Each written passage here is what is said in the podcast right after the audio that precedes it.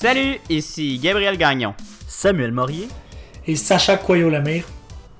Nous sommes le mardi 30 juin 2020. Aujourd'hui, à l'émission. On vous parle du Cirque du Soleil. Ça va pas très bien de ce côté-là.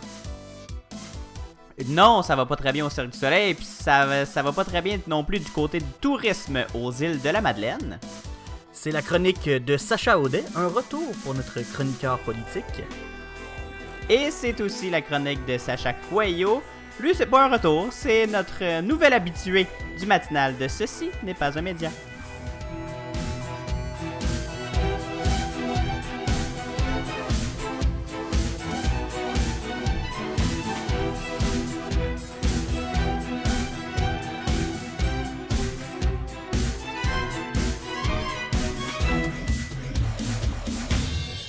Bonjour messieurs, Allô, allô?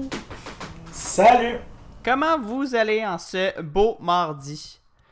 Ben, ça va pas pire. Moi, je suis en plein déménagement de mon frère. Euh, hier, euh, c'était une grosse journée. On a déménagé les électros. Là, aujourd'hui, on termine. Puis demain, ben, c'est ma fête.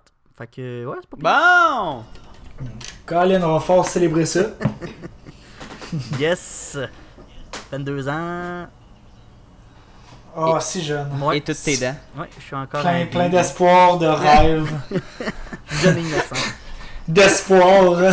Mais ce qui est le fun, euh, Samuel, c'est que ta fête, tu vas pouvoir la fêter euh, avec plus de gens que, que plusieurs euh, pendant les trois derniers mois.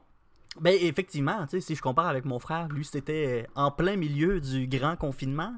Euh, ouais, lui, ça a dû être bien plate, là. Moi, euh, j'ai eu l'occasion, la fin de semaine dernière, euh, mes frères et sœurs sont à la maison, donc on a pu euh, faire un souper de famille, là, comme, euh, comme il se doit. Bon, c'est sûr que on, on s'est pas donné de câlin, serrer la main, donner la bise. On est resté euh, pas mal euh, la galerie euh, à se regarder de loin. Somme toute, il y avait quand même plus de gens qu'à la fête à mon frère. Bon, c'est déjà encourageant ça. C'est signe que la vie continue. Absolument. Toi, Sacha, comment ça va? Ben moi ça va, ça va. euh, c'est pas ma fête bientôt, mais j'ai décou- redécouvert un amour pour euh, Donjon Dragon, donc euh, je garde mes soirées occupées. Oh! Ah ouais, parle-moi de ça. Ouais, euh, je me suis rendu compte que quand j'étais jeune, j'aimais bien ça m'inventer des histoires, puis là j'ai réalisé que je pouvais le faire avec des amis. Fait que c'est super le fun. Je peux Ça, jouer. Ben, T'as pas. ouais, oui, en effet. Euh, Je sais pas. On n'a jamais arrêté de, de- de- de se conter des histoires dans ma tête, mais bon. Euh, Non, mais c'est super, euh, redécouvrir un jeu. euh, Non, mais c'est ça, j'allais dire. euh, ça fait des mois et des mois et des mois qu'on essaye d'avoir de, notre première partie, Samuel, euh, notre gang d'amis à Samuel et moi. Et ça Donjons fonctionne et jamais. Puis ça, ça fonctionne jamais. Je pense qu'on va faire un appel en ondes, là. Poupou. Euh, Oui. Hein? Toyo, c'est quand est-ce que tu nous envoies les règlements, là? Ça serait bien le fun qu'on aille euh, notre première game de Donjons et Dragons. Là. On n'a jamais. On n'arrête pas d'entendre des, des- des bons commentaires sur ce jeu. Parce que moi, honnêtement, j'avais énormément de préjugés sur le, sur le Donjon et Ben Dragons. Et euh, là, je, je lisais sur Internet, il y avait des vidéos qui sont passées sur Facebook. Puis là, j'ai dit, ben voyons donc, ça a bien l'air le fun cette affaire-là, je vais essayer. Et euh, on attend toujours notre maître du jeu pour euh, nous partir cette première game-là. À suivre, on va, on va, vous, euh, on va vous tenir au courant de- du développement de cette future partie. On vous tient au courant autant qu'on vous tient au courant de la COVID-19. Ah, ben c'est pas pire, ça, c'est une belle Mon promesse. dieu, ça va être, ça va être actif ça. À chaque semaine, un update sur Donjon Dragon. D'ailleurs, on va parler évidemment de la COVID-19 euh, au cours de cette émission. Et là, Samuel, c'est un, peu par la bande hein, qu'on parle de la COVID-19. Euh, on va parler du 1er juillet, qui est le jour de déménagement au Québec euh, pour beaucoup de personnes. C'est normal que la crise, que le sujet de la crise du logement revienne dans l'actualité, surtout en temps de pandémie. Ça bouleverse beaucoup de choses. Et là, depuis quelques années, à Montréal, il y a des il y a une crise qui s'aggrave, mais là ce qui est, ce qui est intéressant, c'est qu'on a des nouvelles données pour l'illustrer, cette fameuse crise du logement. Qu'est-ce qui se passe et qu'est-ce qu'on a comme données? Ben, il y a le regroupement des, conseils, des comités logements et associations de locataires du Québec qui a réalisé une, étude de, de février à mai dernier. Et au total, on a observé plus de 60 000 annonces en ligne de gens Kijiji et, et compagnie là, pour confirmer une hypothèse qu'on savait déjà vraie euh, au, départ. Dans le fond, l'hypothèse qu'on voulait vérifier, c'est que le prix, du, euh, le prix moyen du loyer au Québec a augmenté. Là, on parle pas juste de Montréal. C'est sûr que c'est Montréal l'épicentre de, cette crise-là. Euh, encore une fois, on dirait que Montréal n'est pas épargné, mais euh, de façon générale, au Québec, le prix moyen du loyer a augmenté. On s'attendait à cette augmentation-là, mais le regroupement a quand même été très surpris par les chiffres qui sont sortis de cette enquête-là. En fait, la Société canadienne d'hypothèques et de logement évalue, selon ses estimations, à 800 dollars par mois le coût moyen d'un loyer au Québec. 800 dollars par mois. Si on dit ça à du monde à Montréal, on, je pense qu'on se fait rire dans, on, on se fait rire d'en face Ouais, à c'est 800 ça. pièces par mois, euh, c'est rien. En fait, l'enquête euh, du regroupement a, a conclu en fait que le loyer moyen se situe plutôt à 1044 dollars par mois. C'est 30% de plus que l'estimation de la Société canadienne d'hypothèques.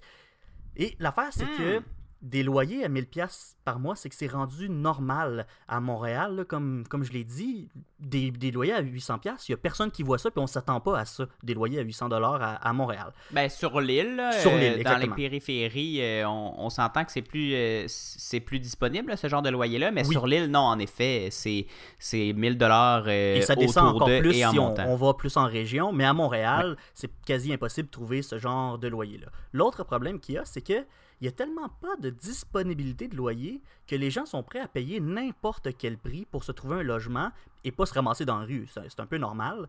Dans la presse, il y a eu un exemple euh, d'une famille qui payait 875 dollars par mois pour un 5,5. C'est un prix qui est assez raisonnable euh, dans, dans le- le- l'environnement de- de- des appartements qu'il y a à Montréal. Mais quand le propriétaire a décidé de reprendre possession du logement, parce que le propriétaire a le droit de faire ça, la famille a dû déménager. Là, dans un autre quartier. Même si la famille voulait rester pas trop loin, elle a dû changer de quartier. Et finalement, elle n'a pas été capable, elle n'a pas été en mesure de trouver un, un appartement avec le même prix. Ils ont dû se contenter d'un logement à 1050 dollars par mois parce que ben, il y en avait Méchante pas. augmentation dans son budget, ça. Oui, c'est ça. Il n'y en avait pas des appartements à 875 dollars. Et quand il y en avait, ben, il y avait trop de demandes pour ce logement-là. Ils n'ont pas été capables de l'avoir. Hmm, avec la situation économique justement de la COVID-19, on, on vous averti- on vous avait averti qu'on allait en parler pendant l'émission quand même. Ça cause euh, un, un plus gros problème encore. Les gens pourront même plus payer des logements euh, plus chers et de plus en plus chers. J'imagine qu'on demande l'intervention du gouvernement? Ben, c'est sûr que les gens cherchent effectivement de l'aide un peu partout. On a dénombré cinq fois plus de demandes à l'Office municipal de l'habitation à Montréal que l'an dernier. Ça, c'est une espèce de, qui t'aide à trouver un logement dans, dans ton budget. On a cinq fois plus de demandes à l'Office.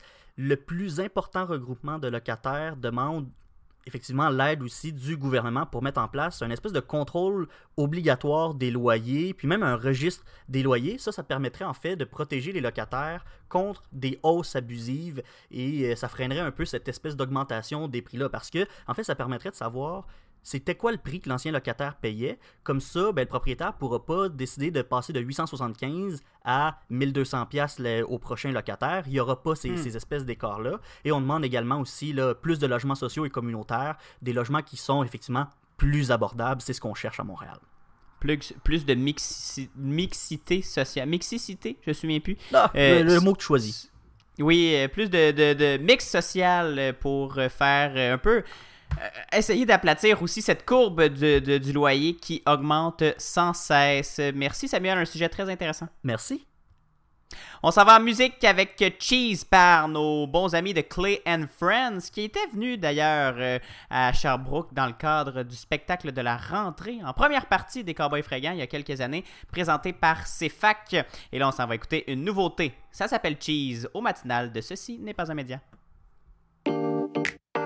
Ooh la la la, it's the way that we run. La música popular. Oh, yes, I don't see what's Eve. Making bread and smoking cheese. Fixing all the broken dreams for me. Oh, hey. Wake up quand je wake up. Des pellicules dans mes cheveux, de la pellicule dans ma Leica. Talk talk et je take off. Tous les jours c'est day off. Tous les jours c'est switch sur le lay-up. You can call me on my payphone. Like,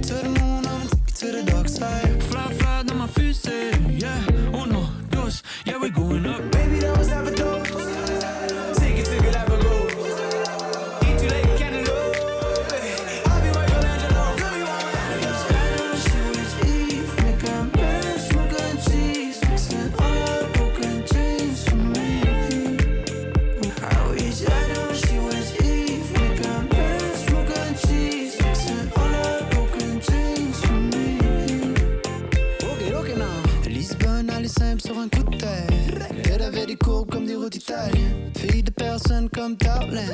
Bébé, elle passe par la paire de Calvin. Bébé, elle en a son voyage. Elle le perd, fait comme Ariane, elle veut retourner à Montréal.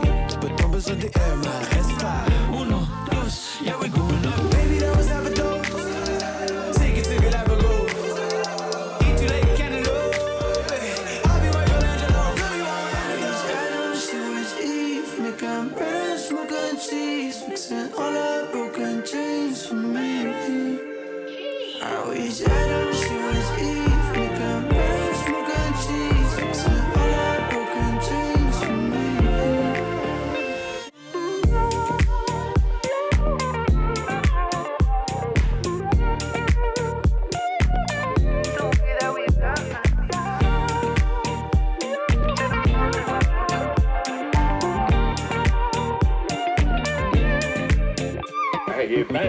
fromage canadien. Le petit Québec. Vous écoutez le matinal de Ceci n'est pas un média avec Gabriel Gagnon, Sacha Coyot-Lemire et Samuel Morier. On vient d'entendre une nouveauté de Clean Friends, la chanson Cheese. Et là, Gabriel, peut-être qu'on s'est remonté le moral avec cette chanson-là, mais là, c'est une autre mauvaise nouvelle qui nous parvient parce que le Cirque du Soleil est en grande difficulté à cause de cette pandémie-là. On, on le sait, on en parle depuis le début, en fait, de la pandémie. Et euh, on a appris euh, dernièrement qu'il se mettait à l'abri de ses créanciers. C'est un gros dossier complexe quand même, le Cirque du Soleil, donc je vais, je vais te laisser nous le décortiquer un petit peu. Oui, je vais essayer de faire ça, Samuel. Euh, premièrement, c'est pas une c'est pas une surprise qui arrive au cirque à cette étape-ci de se mettre à l'abri des créanciers. Euh, je vais vous faire le petit euh, petit fil des, des événements. Là. Le Cirque du Soleil est une propriété de TPG Capital, un fonds d'investissement américain de Fosun, un fonds chinois d'investissement, et de la Caisse de dépôt et placement du Québec, un fonds de placement québécois. Sauf que le cirque ne peut plus remplir ses obligations parce que la pandémie a forcé l'annulation. Comme tu le disais, Samuel, on en a parlé euh, assez souvent dans l'émission euh, pendant euh, les débuts de la pandémie. Mais la pandémie a justement forcé l'annulation de tous les spectacles, sans exception du Cirque du Soleil. Il n'y a aucun spectacle, du Cirque du Soleil qui tourne dans le monde. Aucun. Ça veut dire non seulement aucune vente de billets, mais aussi des billets à rembourser. Et ça, ça pèse lourd sur les finances de l'entreprise. Déjà que la dette du cirque était assez impressionnante. Sans pandémie, la dette était gérable parce que les revenus du cirque suivaient. L'entreprise avait fait des acquisitions, avait acheté par exemple l'entreprise Bloom Group et euh, avait forcé une croissance comme ça en faisant des acquisitions, mais là, sans revenus, n- on peut plus rembourser la dette et euh, c'est ce qui fait que le 1 milliard de dollars américains que l'entreprise devait, ben, est plus, euh, est plus euh, remboursable parce qu'il rentre 0 dollar dans le compte de banque. Donc, si je comprends bien, la dette du cirque est juste plus gérable, en fait. Donc, on a décidé de se mettre à l'abri de ses créanciers pour cette raison-là, parce qu'on n'est pas capable de rembourser l'argent.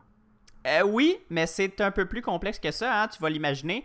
Le cirque s'est euh, mis sous le contrôle d'un syndic de faillite, en fait, Samuel. C'est euh, une espèce de, de, de- de ch- chapeau, un espèce d'arbitre, euh, si tu veux.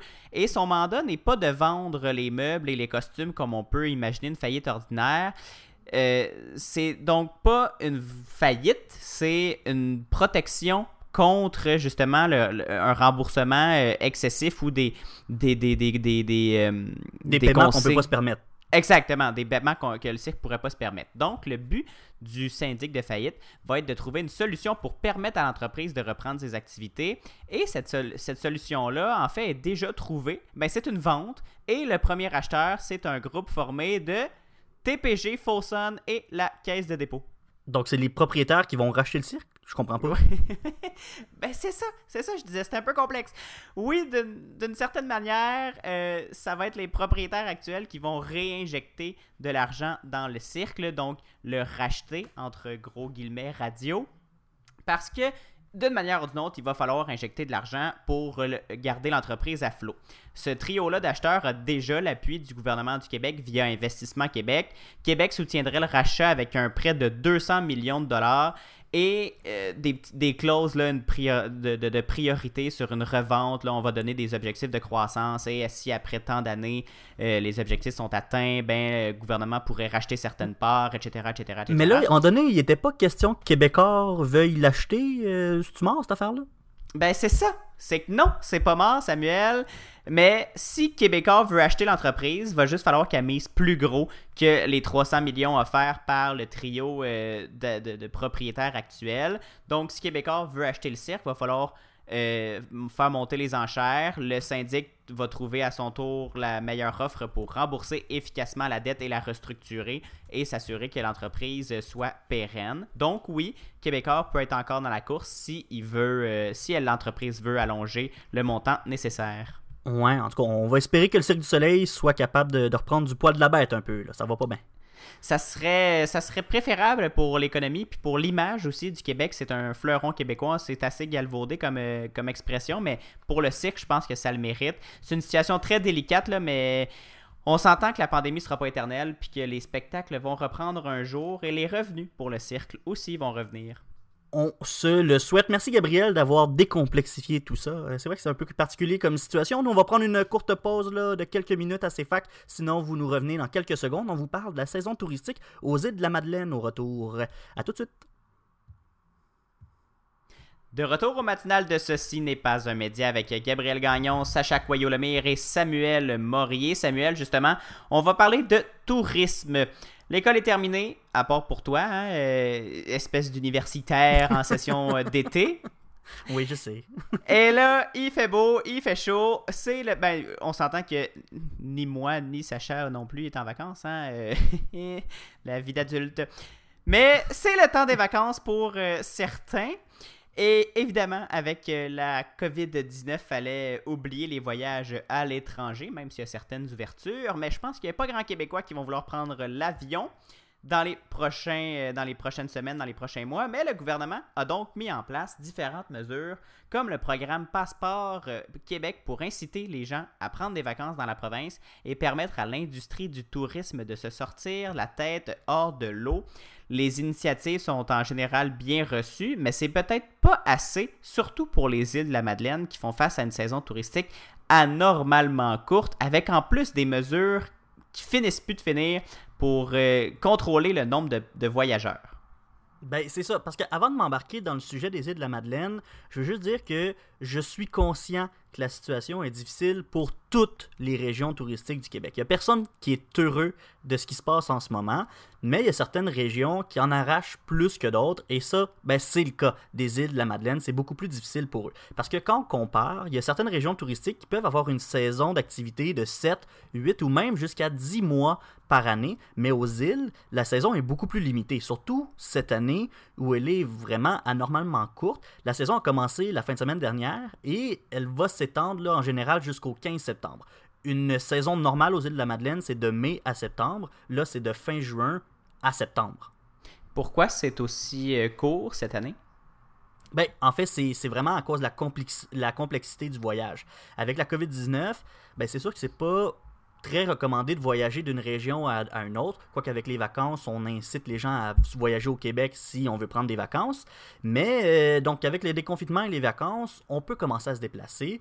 Puis pour se rendre aux îles de la Madeleine, ben, c'est pas évident hein, parce qu'il n'y a pas de route directe qui se rend aux îles. Et si on prend pas l'avion, il ben, faut passer par le Nouveau-Brunswick et prendre un traversier par la suite. Et c'est vraiment ça qui complique les choses parce que le Nouveau-Brunswick n'est pas chaud chaud à l'idée de voir euh, plein de Québécois se promener sur son territoire parce qu'on veut pas que ces Québécois-là amènent la COVID-19 en- au Nouveau-Brunswick quand on décide de s'arrêter dans les hôtels, les restos ou, les lieux publics parce que ben, le risque de contamination, il est là. Donc, ça fait pas très longtemps que le transit par le Nouveau-Brunswick est accepté.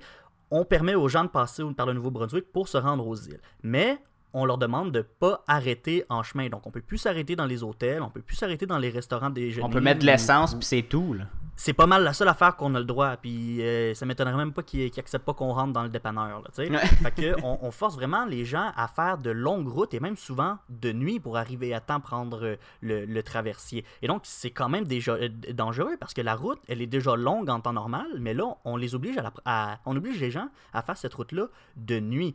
En plus de ça, ben, il y a un contrôle à la frontière entre le Québec et le Nouveau-Brunswick qui ralentit le voyage. Donc, on reproche au gouvernement, dans toute cette situation-là, on reproche au gouvernement québécois d'avoir tardé à s'entendre avec les provinces maritimes pour assurer un passage sécuritaire. Parce que pour les touristes, ben, toute cette complexification-là, ben, ça leur donne pas le goût de, de se déplacer jusqu'aux îles de la Madeleine. Et avec tout ça, Samuel, c'est presque deux mois de tourisme que les îles de la Madeleine ont perdu. On peut imaginer que les conséquences sur euh, l'économie locale seront euh, assez importantes. Ben, écoute, non seulement la saison, elle est plus courte, mais avec l'incertitude qui planait déjà au départ, puis ben, même les différentes nouvelles euh, qui arrivaient du Québec et des maritimes, ben, il y a eu des vagues de, de réservations, mais surtout des grosses vagues d'annulation parce que, bon, il y avait plein de gens qui avaient prévu euh, d'avance des, des voyages euh, dans, aux îles de la Madeleine. Je vais juste prendre, par exemple, mes parents qui avaient prévu euh, d'aller faire une croisière aux îles de la Madeleine. Ben, On les salue. quand, quand le. Oui, on les salue d'ailleurs, mais quand le confinement est arrivé, puis on voyait que finalement ça allait s'étirer, ben, ils n'ont pas eu le choix. En fait, ils n'ont pas vraiment eu le choix. La compagnie les a appelés pour leur dire que la croisière était annulée. Donc, il y a plein de gens qui ont vu leur plan à long terme être complètement annulé. Fait que toutes et tous ces gens-là qui avaient fait des réservations, ben, on peut s'attendre, on, comprend que tout ça n'existait plus. À un moment donné, on a eu une petite lueur d'espoir, peut-être qu'il allait avoir des vacances. Le téléphone a recommencé à sonner, mais fait que c'était tout le temps ça. C'était, oh, on a un peu d'espoir, le téléphone sonne. Finalement, non, on annule. On estime qu'en fait, pour 20 annulations de, de, de voyages ou d'activités aux îles de la Madeleine, on compte deux réservations euh, Hey, supplémentaires. Donc finalement, on perd de la clientèle aux, aux îles de la Madeleine. Puis cette région-là du Québec compte beaucoup sur l'industrie du tourisme pour être capable de, de vivre le restant de l'année parce que c'est pas juste le manque de touristes, en fait, la plus grosse conséquence de cette situation-là. Parce que le fait que la saison soit écourtée de deux mois, mais ça fait que les travailleurs du secteur touristique, ben, ils peuvent plus, ils ont plus de revenus pour le, pour le reste de l'année. Parce que normalement, en travaillant du mois de mai au mois de septembre dans le secteur du tourisme, ils faisaient assez d'heures, ils accumulaient assez d'heures pour avoir droit à l'assurance emploi. Mais là, Hmm. si la saison touristique commence juste à la fin juin, rendu au mois de septembre, ces gens-là n'ont pas accumulé assez d'heures et donc, selon les règlements et euh, les, les critères d'éligibilité de l'assurance emploi, ben, ces gens-là ne peuvent pas demander euh, le, chômage ou la, protection salariale ou peu importe euh, ce à quoi il y avait droit. Donc, on se ramasse de octobre à avril, on n'a plus de revenus pour ces gens-là. Bon, c'est sûr qu'il y a le gouvernement fédéral, puis il y a des, mesures euh, spéciales qui ont été mises en place pour donner de l'argent aux, travailleurs. On pense à la PCU et- et compagnie, PCUE pour les étudiants, mais rendu au mois de septembre ou au mois d'octobre, ces mesures-là ne seront probablement plus en place pour, euh, pour, pour, euh, en profiter. Donc, ces travailleurs-là sont vraiment laissés à eux-mêmes le, le reste de l'année. Donc, en ce moment, le gouvernement québécois met beaucoup, beaucoup de l'avant euh, le fait qu'on veut repartir l'économie, qu'on veut réouvrir certains secteurs, qu'on fait un plan de relance de l'économie. Mais aux îles de la Madeleine, en fait, c'est pas la relance sur laquelle il faudrait se pencher. C'est vraiment, en fait, on parle d'un plan de sauvetage, littéralement, Gabriel, parce que on n'est pas capable d'imaginer euh, les îles de la Madeleine être capable de sortir de, ce trou-là parce que il n'y a pas assez de touristes, la saison est pas assez longue, on n'aura pas assez de revenus à la fin de, la saison estivale, les gens n'auront pas assez travaillé pour finalement être capables d'a- d'avoir un revenu à longueur d'année. Ça va vraiment pas bien aux îles euh, de, de la Madeleine, donc euh, j'ai bien hâte de voir la, la réponse du gouvernement dans ce dossier-là parce que on, a une région qui est déjà isolée au Québec qui se ramasse sans aide supplémentaire. Hmm, c'est très triste comme, euh, comme constat, Samuel. Merci beaucoup pour ce- de nous avoir euh, mis le- les projecteurs sur cet enjeu. Ben, ça m'a fait plaisir, puis on va, euh, on va souhaiter à tous les gens qui ont décidé de prendre des vacances aux, aux îles de la Madeleine de ben en profiter, puis surtout les gens des îles de la Madeleine, ben on lâche pas parce que ça va peut-être être un été rough. Ouais, c'est ça. Merci, Samuel. Ça me fait plaisir. Et Gabriel, on va enchaîner tout de suite. Prochain sujet. Parce qu'on va faire une mise à jour de la COVID-19 euh, maintenant qui est... En fait, la COVID-19 à travers le monde, c'est officiel. Elle a fait plus de 500 000 morts et 10 millions de, mala- de malades dans le monde. C'est de tristes statistiques, vraiment. Et euh, selon l'OMS, ce qui est le plus grave, c'est que le pire serait à venir. Oui, Samuel, l'OMS envoie, euh, explique que la, pandémie continue de s'accélérer d'une façon euh, dramatique un peu partout, ben, en fait dans certaines régions du monde, pas partout sur la planète, là, dans certaines régions du monde. D'ailleurs, euh, elle elle a annoncé tout récemment, dans les, hier je crois, l'envoi d'une équipe en Chine pour euh, déterminer, pour trouver l'origine du fameux coronavirus qui a causé cette pandémie. Les travaux des chercheurs de l'Institut de virologie de Wuhan ont démontré que la séquence de, du génome, là, la, la- la- la chimie et la, la génétique du virus, du nouveau coronavirus, est à 80% similaire à celle du SRAS qui avait fait une qui, avait, qui était à l'origine d'une épidémie en 2002-2003 et elle est compatible à 96% à celle d'un coronavirus de Ah, chauve-souris. ouais. Ouais. Donc, plus euh, on. on- c'est normal aussi, là, plus on étudie ce virus-là, plus on découvre des, des- des similitudes et des différences avec d'autres virus. Et la grande majorité des, chercheurs, Samuel, s'accordent ainsi pour dire que le nouveau coronavirus, le fameux SARS-CoV-2, à l'origine de la pandémie, est sans doute né chez la chauve-souris. Donc, là, serait les plus le pangolin là, dont, dont on parle au début. On, on avait beaucoup accusé le pangolin. Ça Ben- serait l'origine même, ça serait la chauve-souris, qui aurait peut-être passé par après avec le pangolin. Exactement. Donc, le, le- le virus serait né chez la chauve-souris, mais les scientifiques pensent qu'il est passé par une autre espèce qui n'est pas encore connue avant de se transmettre à l'homme. Ah, Il y a, même euh, le pangolin, c'est pas sûr finalement. Ben, c'est ça. C'est on, on, on analyse, on va voir si euh, il, a, il passé par un autre animal, mais euh, c'est, c'est sûr, sûr, sûr que. En fait, c'est presque sûr que c'est euh, à l'origine d'une chauve-souris. Bon, ben, a- dans ce cas-là, je tiens à présenter mes excuses à tous les pangolins de ce monde. Euh, ils t'en tiendront pas rigueur, je crois. Ah, merci. Il y a J'aime mieux dormir. Je vais-tu pouvoir finir ma phrase? Non.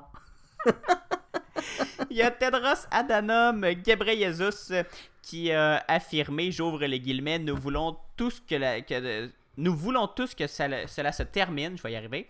Nous voulons tous reprendre nos vies, mais la dure réalité est que c'est loin d'être fini. Il a également répété, comme la semaine dernière, que la pandémie s'accélère actuellement. Il a dit que le virus se propage de manière agressive et, chose surprenante, ou peut-être pas, les États-Unis sont le pays le plus touché, suivi du Brésil, du Royaume-Uni, de l'Italie et de la France. Le Brésil, Samuel, représente un décès sur quatre de tous les décès du continent euh, euh, latino-américain, du continent d'Amérique du Sud. Et euh, c'est vraiment, là, on est vraiment, vraiment dans la pure, pure urgence sanitaire de, classe à part.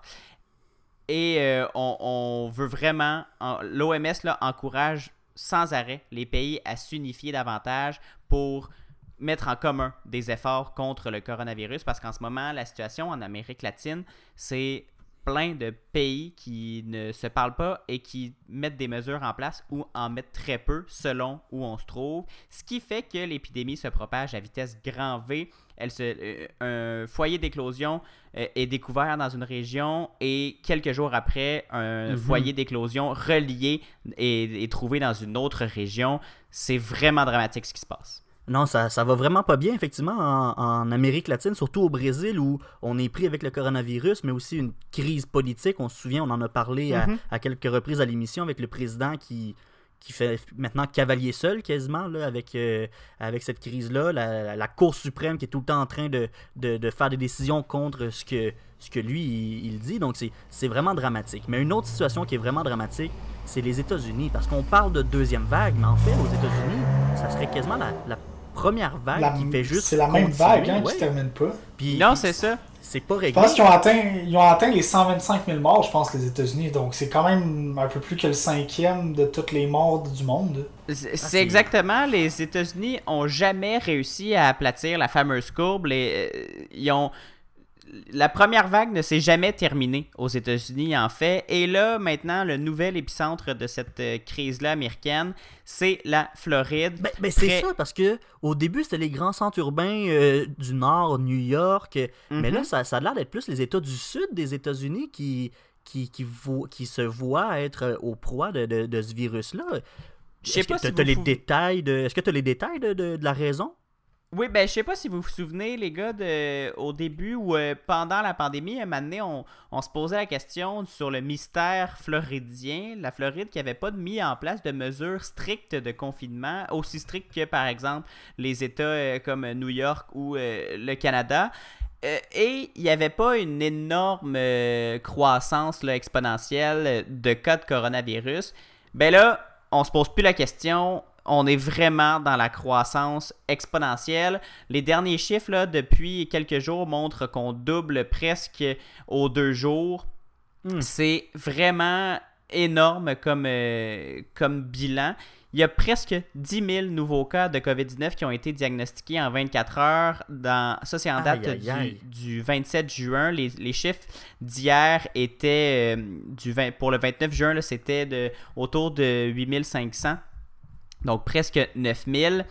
Donc les, la Floride comptabilise plus de 9000 ou autour de 9000 nouveaux cas à chaque 24 heures. Imaginez la- la- l'ampleur que ça prend au bout d'une semaine imaginez le- l'ampleur que aussi ces cas-là, ces 10 000 cas-là sont dans la nature et contaminent d'autres personnes. C'est vraiment hors de contrôle.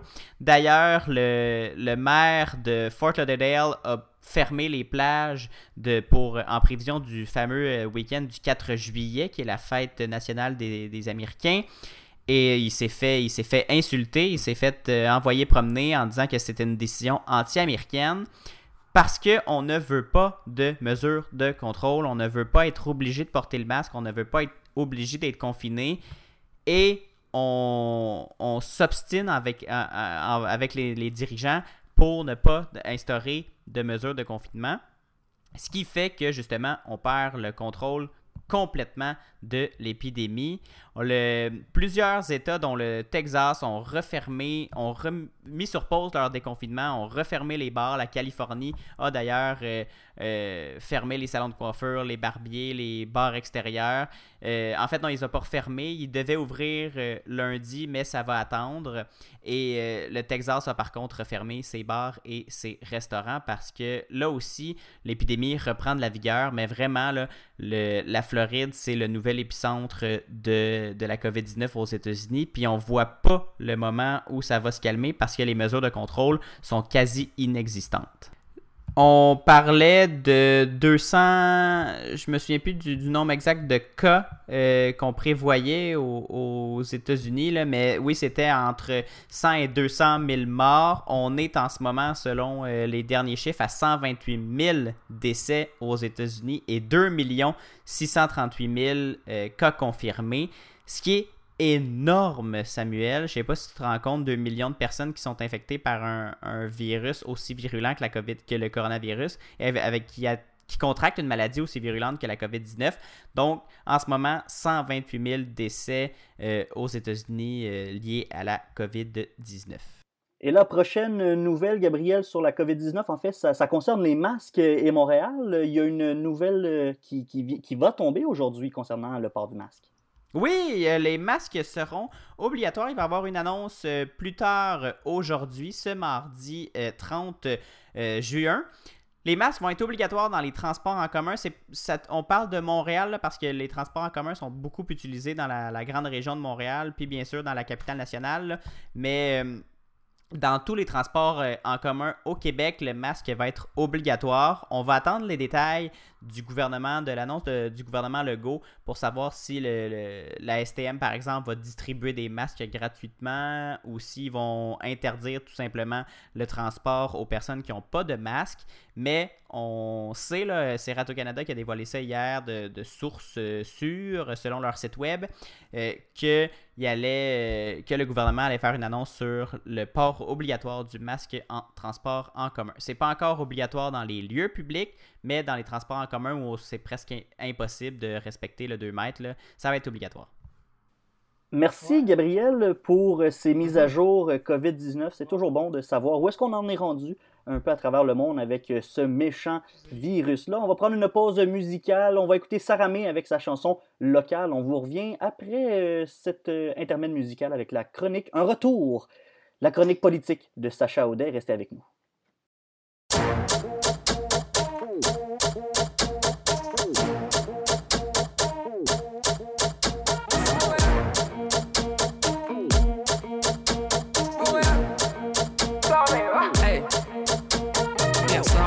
Un autre univers m'a abordé. Les étoiles à ma le soleil se lève, qu'est-ce qui va m'apporter? Derrière j'ai claqué ma porte, j'avance en me laissant emporter comme le vent. Des défortins dans les écouteurs, je m'arrête chez un petit marchand. Il me raconte les détails de l'histoire de détails. Ça, l'écono, l'écono, l'écono, l'économie. Le transport des aliments, l'environnement, l'écologie. Taxé chez nos marchands, mais ils doivent payer des logis. C'est ici que je mettrai ma monnaie, pour moi c'est logique. Je préfère acheter mes choses quand c'est à proximité. On a de grandes ressources, faut bien en profiter. Je préfère acheter mes choses quand c'est à proximité. On a de grandes ressources, faut bien en profiter. Ce sont local, écoute ça et danse local. Je suis stylé, c'est local. Je ferai pas, je serai local. Récolte tes produits dérivés, mais permettez-nous d'exister. Eh, Force locale,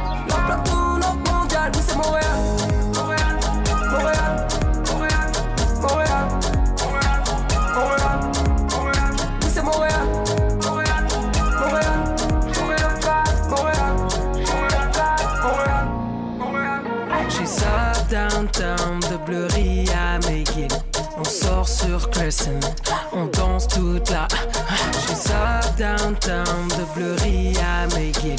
On sort sur Crescent, on danse toute la nuit. Mes poumons sont encore pleins. Dans les ports, j'ai l'air contemporain. Mais ça va, c'est bon, je m'en sors bien. Dans les écouteurs de Deforta, il me dit t'es fort, yeah. Il me parle. Je suis sur 104 Poste plein de billets, je magasine local Faut qu'on garde ça national Je préfère acheter mes choses quand c'est à proximité.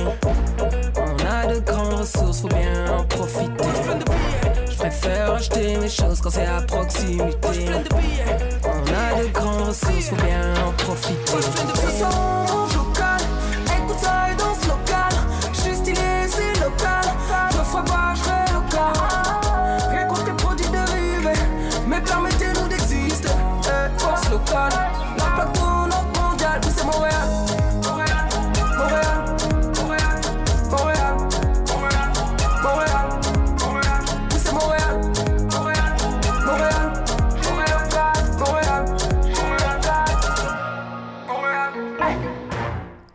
C'était Saramé avec Local au matinal de Ce n'est pas un média. Et là, c'est un retour de la chronique politique de un autre Sacha, mais Audet cette fois-ci. Sacha Audet, c'est. Ouais, non, c'est ça, ça devient mêlant. Sacha Audet, par contre, les auditeurs te connaissent très bien. C'est pas la première fois que tu viens à Ce n'est pas un média. Ben non, mais ça fait un petit bout quand même. Fait que je pense que tu devrais me représenter, mais version 2020. Oui. parce que ça a beaucoup changé, hein, Sacha. On va te, justement te présenter officiellement. Sacha Audet, communicateur politique spécialisé en médias numériques. Et on, on t'a euh, appelé il y a quelques temps pour euh, venir euh, faire quelques petites interventions par-ci par-là pour cette, ce renouveau du matinal de ce Ce n'est pas un média, ce retour aux sources. Un retour aux sources veut dire un retour à nos, bonnes nos bons vieux collaborateurs. Et justement, on va parler, Sacha, cette semaine de sondages et projections de la campagne électorale qui s'en vient et bien sûr des États-Unis qui font encore parler d'eux. Je te laisse aller, je te laisse introduire ton sujet. Ben oui, en fait, euh, je vais vous parler de sondage cette semaine parce que euh, ça ne dérougit pas. Et euh, c'est quoi le sujet de conversation préféré des gens en politique? Ben, c'est les sondages. Évidemment. On, on a des beaux, beaux sondages frais qui nous proviennent, euh, qui sont agrégés par Québec 125. Est-ce que vous en parlez à l'émission? Je pourrais peut-être l'introduire. euh. je vais faire une vraie présentation pour, euh, pour, pour les gens à la maison. Donc, Québec 125, euh, c'est une initiative qui se veut de regarder tous les sondages et d'en faire la moyenne, puis de les pondérer pour nous donner un portrait plus juste de la situation. Parce que ce qui arrive, c'est que certaines maisons de sondage euh, surévaluent les, euh, certains partis, puis certaines euh, font le contraire. Donc, en faisant la moyenne, ben, ça nous donne un portrait qui est plus juste. Mais ce qui est le fun aussi avec Québec 125, c'est qu'il y a une projection des sièges, parce que, et non, messieurs, on ne vote pas dans un mode de scrutin qui est, euh, qui est proportionnel. Donc, Ah non! Il faut faire un- une projection pour voir quel parti va avoir combien de sièges. Et Sacha, dépendamment des votes. le Québec 125 a quand même un très bon historique là, de, de, de projection de sièges et d'analyse du vote populaire. Oui, parce que euh, c'est une méthode qui est très scientifique. C'est euh, l'initiative de Philippe J. Fournier, qui, euh, lui, est professeur de physique dans un cégep. Donc, il y a plein de, de marges d'erreur pour les gens qui ont étudié en sciences naturelles. là, ils connaissent comment ça fonctionne. Donc, euh, tout a une marge d'erreur. Et euh, grâce à ça, ben, Philippe euh, est capable de prédire quel siège a de fortes chances d'être bon, comme il l'a prédit, et quel siège c'est euh, un toss-up, comme on dit. C'est ils sont moins certains. Exactement. Hmm, Donc, intéressant. Si vous voulez, messieurs, je vais introduire les sondages. On va commencer Mhm. par nos amis d'Ottawa avec un sondage fédéral. On est en crise, messieurs. Oh, Ah oui? Ah oui, ah oui. Je sais pas si vous Ceux qui sont moins certains. euh, Non, non, jamais. Donc, euh, évidemment, ben, ceux qui ont la parole, c'est le gouvernement. Et ça paraît dans les sondages. Ce qu'on observe euh, ce dimanche, c'est que les libéraux de Justin Trudeau sont en- à la tête Mhm. avec 38% des voix. les conservateurs traînent derrière, Euh, Ça arrive très rarement. Suivi du NPD avec euh, 15, euh, en fait 16% le Bloc québécois à 7% le Parti vert à 7% et euh, le Parti populaire du Canada, qui est encore là, euh, étrangement, à 1,8% Hmm, 1.8, on s'entend. Mais la, la marche entre les conservateurs et les libéraux est assez grande, me semble. Ben oui, puis ça peut s'expliquer par plusieurs facteurs. Premièrement, ben, comme je disais, la crise, mais aussi les conservateurs euh, sont Ah oui, t'es encore là? chefferie, donc ils n'ont pas de chef. Ah bon, ben. Non, c'est comme s'il était pas là. chef élu avec un, un mandat euh, à proprement parler. Mhm. Donc, euh, ça leur donne un peu moins d'occasion de s'exprimer sur la scène euh, médiatique et de marquer des points. Donc, euh, ce qu'on observe avec la projection de sièges, c'est que les libéraux ont ou auraient leur majorité si l'élection avait lieu demain avec près de 190 sièges. Les conservateurs euh, traînent derrière à 94 sièges. Le Bloc québécois à 28 sièges et le NPD à 23 sièges. Le Parti vert, euh, lui, en a deux, puis le Parti populaire, ben, on n'en parlera pas, là, il y en a 0.5. Donc, euh, On n'est même pas obligé d'en parler des autres. Quand même. Euh, le, le, le- En ce moment, c'est quoi la répartition des sièges? Là? Je me souviens plus exactement du portrait de la Chambre des communes, là, euh, du portrait exact. Je te prends peut-être de cours. bonne, mon cher. Le seul que je connais, c'est le Bloc québécois à 32. Euh, Mais on a une minorité chez les libéraux, donc on peut se douter qu'il y a à peu près euh, entre 150 euh, et euh, je pense que la- le seuil de majorité, c'est 338 divisé par 2. Donc c'est un, un peu moins que ça. Hmm, Euh, C'est logique en même temps. Ben, c'est ça. je vous apprends rien, les gars. Euh, je peux peut-être parler, euh, on- la- le temps file, je vais vous parler du Québec, puis après ça, je vais revenir au, euh, au gouvernement de Justin Trudeau. C'est Au 170. Québec, ce qu'on observe, ben, c'est la CAQ, essentiellement. C'est juste ça qu'on voit. La CAQ qui est à presque 50% des voix. On est à 47,5 Les libéraux derrière à 25% Le Parti québécois à près de 15, 14,6 Québec solidaire à 10% et les deux autres euh, à peu près à 1% Puis le constat est le même. Là. Parti La crise, la crise, la crise. euh, avec les sièges, euh, François Legault récolterait près de 93 Hey, sièges sur 125. C'est beaucoup. C'est énormément de sièges. Il y a une grosse domination de la CAQ là, dans, dans le paysage politique en là, de ce qu'on voit. 73, Avec 102 sièges, alors Ben que oui. l'Assemblée nationale n'en contenait que 110, donc 15 de moins qu'en ce moment. Hmm, et 64% des voix. Encore une fois, ce qu'on remarque, c'est l'énorme marche entre le premier et le second. là. la CAQ qui domine et de loin tous les autres partis. Eh, euh, absolument. Le Parti libéral euh, qui est à, à son plus bas, je Mon pense Dieu. Pourrait pas descendre en bas de ça, est à 22 Québec solidaire qui est à 6 Essentiellement, c'est Montréal. Euh, si on sort de Montréal, ben, les deux circonscriptions qu'on a à Québec et celle en Abitibi ben, n'existent plus. Elles Hmm. sont prises par la CAQ. Puis le Parti québécois, ben, trois sièges. Donc, ça devient encore plus, et encore une fois, le parti gaspésien, avec quelques circonscriptions dans les îles de la Madeleine et en Gaspésie. Hmm, intéressant tout ça. Et la CAQ, là, le, le- vraiment, ce- qu'on retient de, ce, de ces chiffres-là, c'est encore une fois, tu l'as mentionné, c'est la crise. C'est la gestion de crise euh, de, de François Legault qui le, le- met dans une stratosphère, euh, dans un autre monde.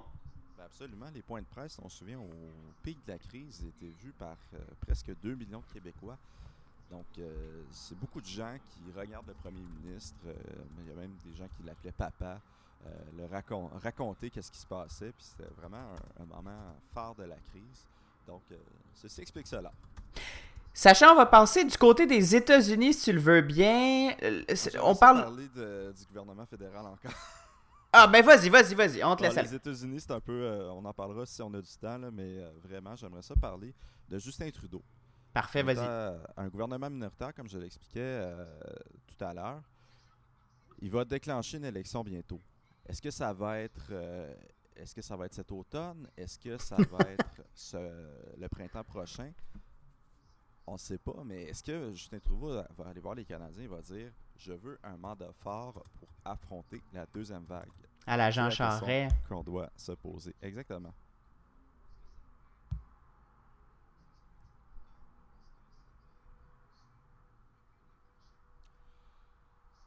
Ça pourrait être plus tôt qu'on le pense. Ça pourrait être plus tôt qu'on le pense. Ah oui? Oui, oui, ça pourrait peut-être même être ça. Ben, dans la position où il est en ce moment, j'ai un peu l'impression que c'est ça qu'il va choisir quoi euh, en l'avantage? 2021. Là, Ben, si, euh, serait, ben, euh, si le les stratèges libéraux le voient comme ça, euh, mais j'ai un peu l'impression que, que la position euh, est. Renouveler la PCU, par exemple. Ou, euh, Hmm. Effectivement. Eh là là. ouais. Une campagne électorale euh, en pleine pandémie. J'aimerais bien voir ça. Enfin, on voit ça aux États-Unis justement en ce moment, puis on voit le chaos que ça, que ça occasionne. Le temps file, Sacha, va falloir que tu reviennes euh, très bientôt pour euh, nous parler euh, plus en détail de cette, de cette campagne qui s'annonce, qui se dessine. Là. On va te réinviter, bien sûr. Merci, Sacha. Avec grand plaisir. Merci beaucoup.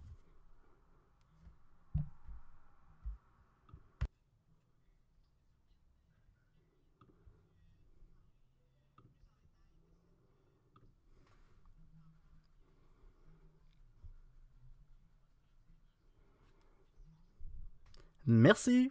On va s'arrêter pour euh, quelques instants, une courte pause si vous nous écoutez à la radio. Sinon, on vous revient dans quelques secondes avec la chronique de Sacha Coyot-Lemire.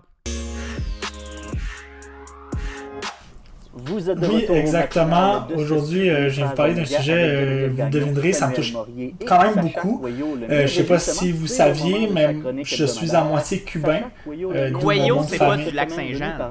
Coyot, ce n'est pas de la Beauce ni du lac Saint-Jean, euh, même si on pourrait le croire. Euh, c'est de Cuba. Euh, dans le fond, mon grand mon grand-père il a fait la révolution avec Fidel et Che. Ouais, ouais, donc tu sais, même si je suis né ici, même si j'ai pas d'accent puis que j'ai la peau blanche, on dirait que le bagage culturel cubain, il est jamais vraiment loin derrière moi. Et messieurs, grosse nouvelle, 2020, ça marque non seulement toutes les mauvaises nouvelles qui ont passé depuis le mois de janvier, mais ça marque aussi les 60 ans de l'embargo euh, imposé par les États-Unis sur Cuba. C'est. Non, non, c'est ça, en fait, depuis, euh, on va sûrement en revenir euh, tantôt, mais depuis les années 90 environ, l'ONU et la plupart des pays membres essaient de convaincre les États-Unis de lever l'embargo, et eux, ils, ils font pas. Mais 60 euh, ans et- déjà, et je pensais pour que les l'occasion, en fond, pour les 60 ans, j'ai décidé de- d'explorer un petit peu la situation cubaine. On parle bien de la COVID-19, on parle beaucoup de tout ça.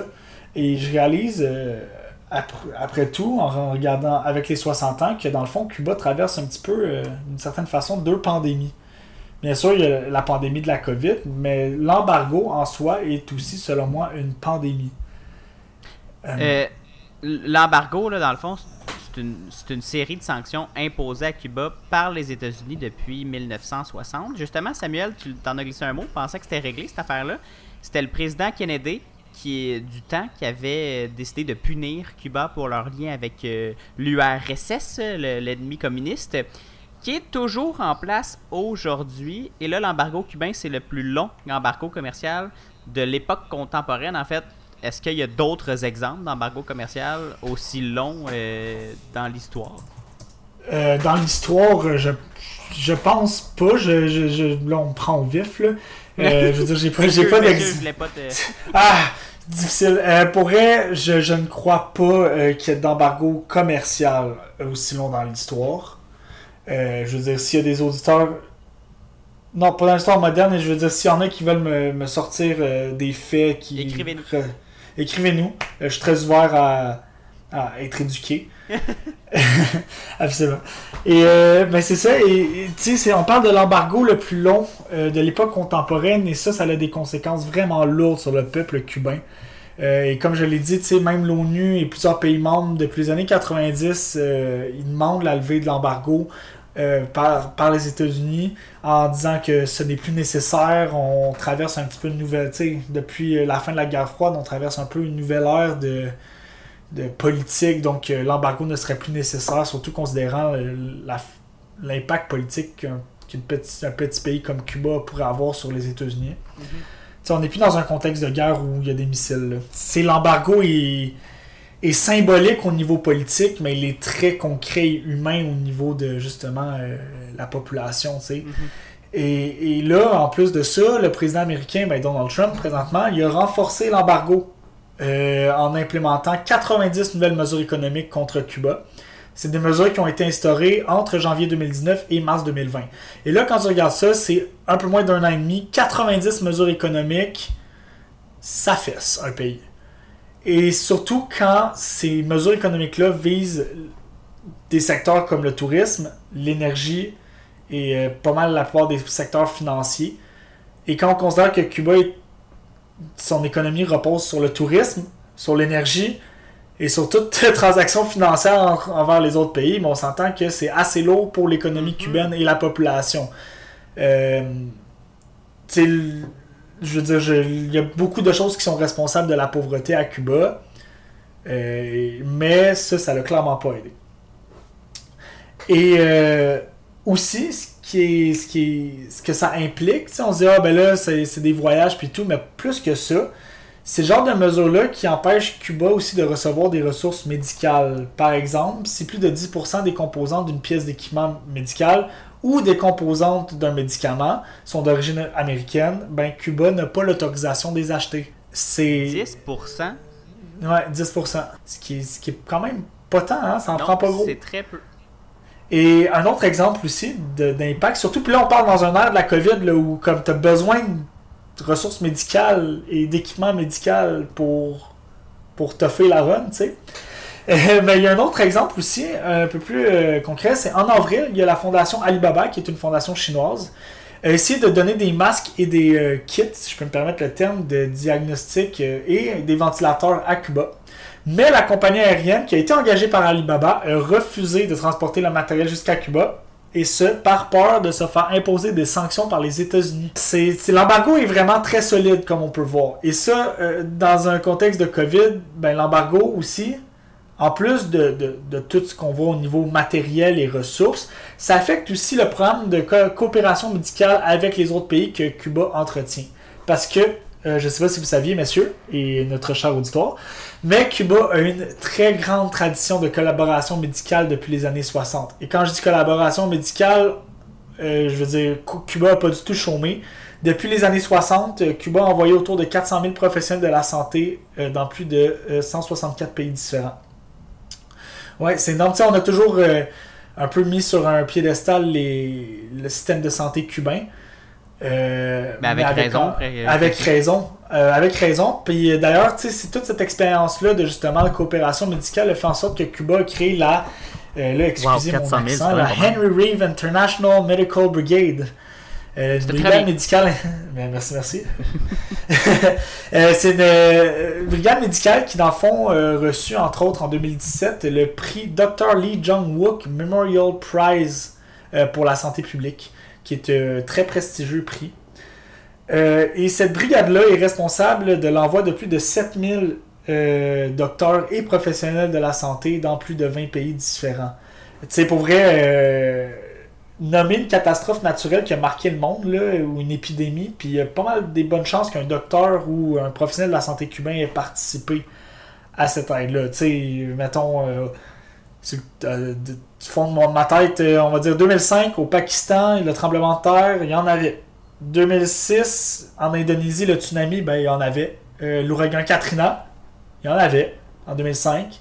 2010, euh, tremblement de terre en, en Haïti, ben, il y avait, il y avait, il y avait des docteurs cubains là-bas et aussi euh, en 2014, là, la crise d'Ebola, de, ben, la grosse euh, propagation d'Ebola en Guinée, notamment et au Sierra Leone, ben, il y avait aussi des médecins cubains Hmm. qui venaient aider le système de santé de ces pays-là, justement pour se développer, pour ouvrir des cliniques. Donc, tu sais, on, on peut voir qu'ils sont relativement très actifs, mais là, euh, aussi, ce qui est le fun, c'est que dans le co- le contexte de la COVID-19, ben, la Brigade internationale de Henry Reeve, ben, elle a déployé 28 contingents dans 26 pays. Euh, et ça, c'est sans compter euh, les 28 000 docteurs et infirmières cubains cubaines qui étaient déjà déployés avant la pandémie. Fait que, tu sais, ils chantent vraiment pas, ils sont vraiment actifs. Mais là, le problème, pourquoi est-ce que c'est problématique en ce moment, c'est que l'administration Trump affiche de manière assez claire sa poignée de fer dans ses relations avec Cuba, entre autres par euh, les 90 nouvelles, euh, nouvelles mesures, mais aussi parce qu'en ce moment, il attaque la brigade Henry Reeve de manière directe. Le gouvernement américain il a accusé Cuba de faire du trafic humain par l'entremise Ah de ben. son programme. Donc, un programme reconnu internationalement avec plein de prix, ben, ça a l'air que c'est quand même possible de faire du trafic humain à travers ça. Mais bon, malgré tout, euh, on en a parlé euh, tantôt avec, euh, avec l'Amérique latine. c'est un peu un berceau de la pandémie. Ben, Cuba, eux, ils s'en tirent quand même assez bien. Ils ont 11 millions d'habitants. D'habitants, ben, Cuba a annoncé un total de 2200 cas et seulement 83 morts.